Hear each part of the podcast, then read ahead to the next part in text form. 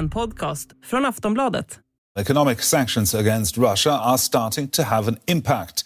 The Russian ruble has plunged to a record low, dropping more than 30% against the US dollar.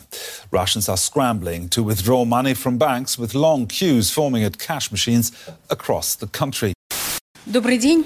Э, Банк России сегодня принял решение повысить ключевую ставку до 20% годовых.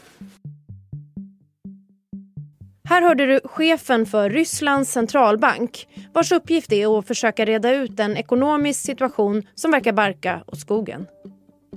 Ukraina invaderades av Ryssland i torsdags och västvärlden har svarat med att dundra på med olika sanktioner riktade mot Ryssland som trots sin storlek rent landmässigt har en ekonomi som kan jämföras med Sydkoreas eller New Yorks. Nu är västvärldens fokus på att genom sanktioner frysa ut Ryssland. Bland annat så handlar det om att stoppa ryska centralbanken från sina tillgångar utomlands, utesluta ryska banker från det internationella banksystemet Swift och så personligen frysa pampars och oligarkers alla tillgångar. Tanken är att det ska svida ordentligt.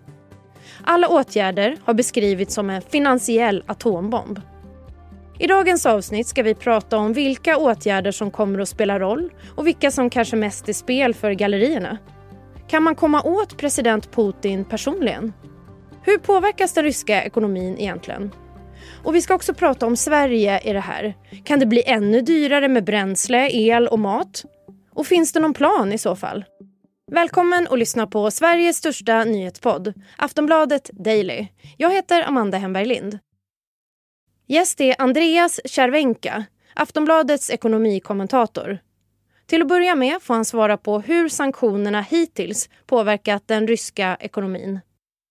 Ja, det har ju fått ganska stor effekt eh, kan man ju säga. Och med sanktionerna så var det lite trevande i början. Det var en del europeiska länder som stretade emot. Men sen under helgen så blev det ju en helomvändning kan man säga. Eh, där det blev massa eh, sanktioner. En del som var tuffare än man hade väntat sig. Och jag tror att den som kanske har slagit hårdast mot rysk ekonomi det är att man har frusit eh, tillgångarna utomlands från den ryska centralbanken. Eh, de har ju eh, bunkrat upp faktiskt under lång tid med utländsk valuta och även köpt guld. Eh, men nu så har man frusit deras tillgångar så de kan inte komma åt de pengarna. Och det har den effekten att de kan inte stödköpa rubeln eh, som de kanske hade tänkt göra. Eh, Så den har ju då mer eller mindre kraschat och förlorat 30 procent av sitt värde bara på några dagar. Kan du berätta mer om det som har hänt nu? Det var ju en chockhöjning av styrräntan, eller hur? Ja, precis. Det här har man försökt motverka då genom att eh, höja räntan och det man försöker åstadkomma då är att liksom med hög ränta så ska det bli attraktivt då för investerare att köpa rubeltillgångar och på så sätt eh, stötta rubeln. Men det har ju, verkar inte ha fungerat. Eh, och sen så har man ju då infört till exempel förbud eh, för utländska investerare att sälja aktier. Och man har ju hållit stängt på Moskvabörsen både igår och idag tisdag. Och, det är klart att man, en, fallande börs skapar ju oro hos ryssar som då har pengar på börsen precis som vi har i Sverige. Eh, så det har man gjort. Och sen har man också, en annan viktig sanktion var ju att man eh, puttade ut eh, de största ryska bankerna ur det här, systemet Swift som det har pratats en hel del om. Eh, och det har fått effekt och det man har rapporterat om från helgen är att det har varit jättelånga köer utanför bankomater och bankkontor i Ryssland där människor helt enkelt vill ta ut sina pengar. Så det är ganska stora åtgärder. Alltså, kan du nämna Eh, om det finns någon eh, motsvarighet? Har det här hänt innan med de här åtgärderna? Nej, inte i den här storleken. Det här med centralbanken, det är, det är ganska unikt. Det, det motsvarande man kan titta på historiskt är Iran. Där har USA också klippt av bandet till här Swift eh, och liksom sanktionerat väldigt hårt. Så det är väl den, den tydligaste parallellen. Men Ryssland är ändå eh, mycket större land, mycket större ekonomi och den här eh, liksom enigheten där man i alla länder samtidigt fryser tillgången. Det, det är liksom lite unikt. Och man försöker ju då förstås sätta maximal press på Putin på olika sätt. Eh, sen är väl det sanktioner som kanske är lite mer tycker jag, spel för gallerierna. Till exempel att man skulle frysa tillgångarna för Putin och utrikesminister Lavrov. Eh, och det blir lite eh, löjligt nästan därför att det är inte så att Putin har det som ett konto på Avanza där står Vladimir Putin 200 miljarder dollar. Utan de är experter på att gömma tillgångarna och använda bulvaner och skalbolag och sådär. Så att en del av de sanktionerna eh, är kanske inte riktigt lika effektiva. Men däremot försöker man ju slå väldigt hårt mot oligarkerna som är lite grann då Putins maktbas, de här mäktiga affärsmännen som har då blivit rika på privatiseringar i Ryssland. Och det har man ju nu sett en hel del tecken på att länder som tidigare har varit någon slags eh, säker hamn för dem som Monaco och Schweiz, de börjar reagera ganska kraftigt här. Ja, du, du är inne på det där med att träffa rätt helt enkelt. Alltså, går det att punktmarkera rätt personer eller, eller drabbas vanliga ryssar ofrånkomligt? Och, och, man kanske vill att hela ryska befolkningen ska träffas? Jo, det tror jag att man vill. Man, man, och det tror jag det här att man slagit mot bankerna och att det redan har fått effekt av att människor är oroliga att ta ut pengar. Det som kan hända och kanske redan är på väg att hända det är att eh, alla banker är väldigt sårbara. För om, om tillräckligt många människor tar ut sina pengar samtidigt, då kan banken gå omkull. Och Europeiska centralbanken varnade häromdagen för att den här stora ryska banken Sberbank, som är en av de största, deras dotterbolag, eller dotterbanker som har i olika länder i Europa är redan på väg att gå omkull. Därför att där har sparare tagit ut sina pengar. Eh, och det där är ett eh, problem förstås. Och det är klart att om ryssar, väldigt många ryssar inte kan få ut sina sparpengar och de ser att det finns en tydlig koppling till kriget, det är klart att då faller stödet ganska dramatiskt för då blir det väldigt jobbigt.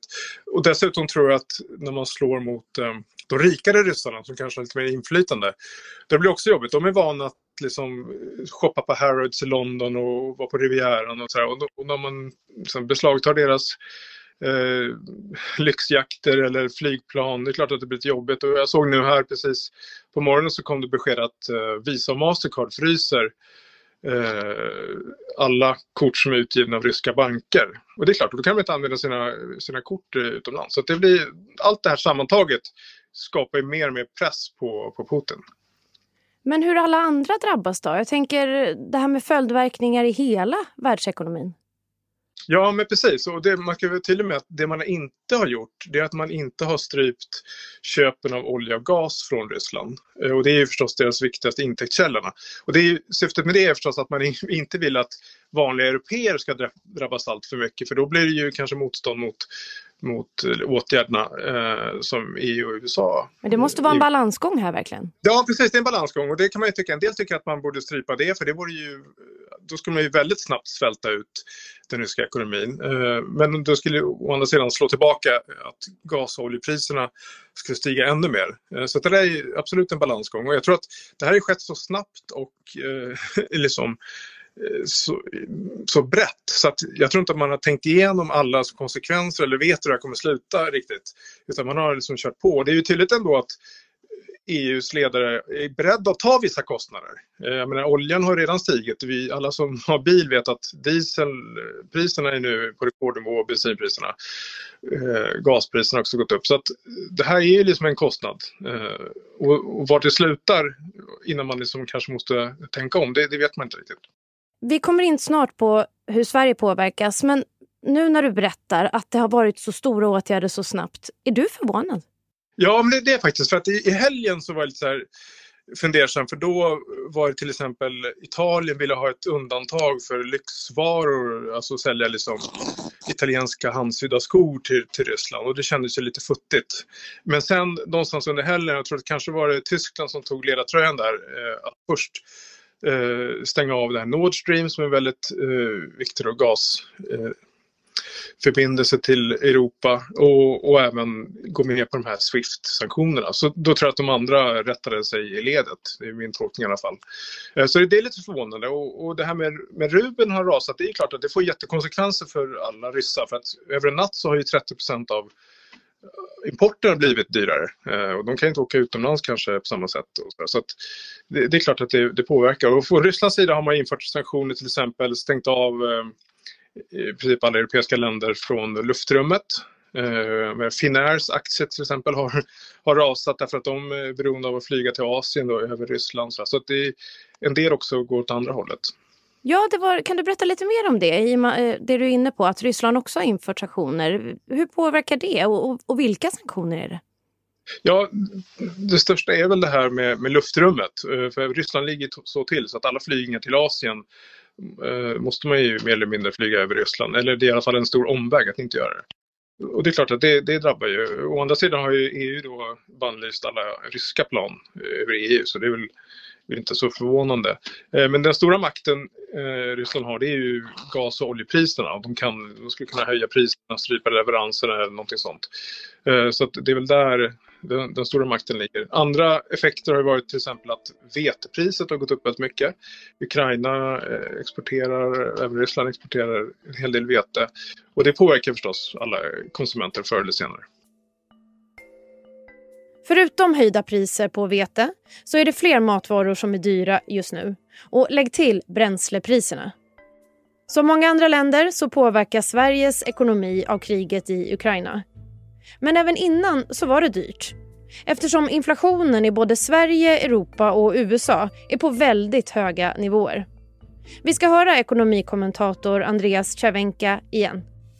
Det var ju liksom ett ganska sårbart läge redan innan. Eh, och det här det som har hänt nu är ju förstås att en sak man kan säga ganska säkert är ju att inflationen kommer inte gå ner utan snarare säkert fortsätta uppåt med eh, det som drivet av då livsmedel, eh, olja och gas och sådär. Eh, så det är en effekt. Eh, och det drabbar ju vanliga människor. Allting blir dyrare och löneökningarna just nu hänger inte alls med eh, prisuppgångarna. Menar, vi har man får inte löneökningar på 4-5 eh, procent per år. Så det är en effekt. Sen har förstås bränslepriserna då beroende på hur mycket man använder slår ju hårt. Eh, och sen börsen har gått ner och det blir liksom allmänt oroligare.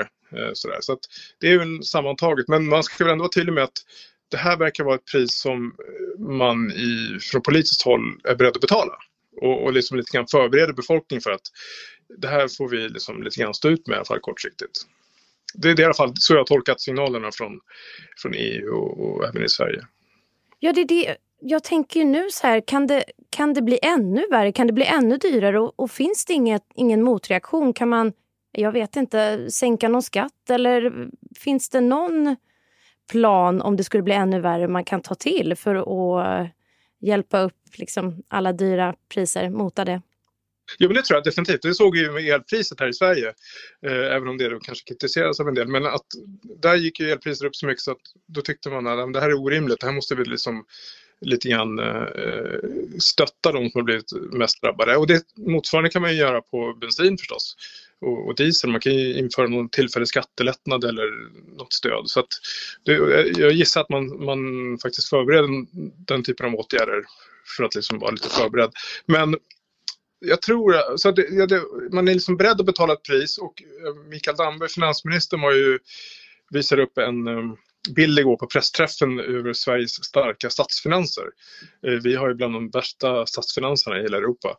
Eh, som en låg skuld i förhållande till vår ekonomi. Och, och, jag tror syftet med det var att visa att men vi har muskler för att härda ut eh, även stora konsekvenser. Det här är så pass viktigt. Och det var ju ändå historiskt att Sverige bestämde sig för att skicka vapen till till Ukraina. Det har inte hänt sedan 1939. Eh, så att, och jag menar, vi i Sverige har råd att kortsiktigt ta en del kostnader. Och sen hur, vilken mån liksom staten kommer kompensera vanliga människor, det, det, får man ju se. Men jag tror att man är beredd att göra det även det.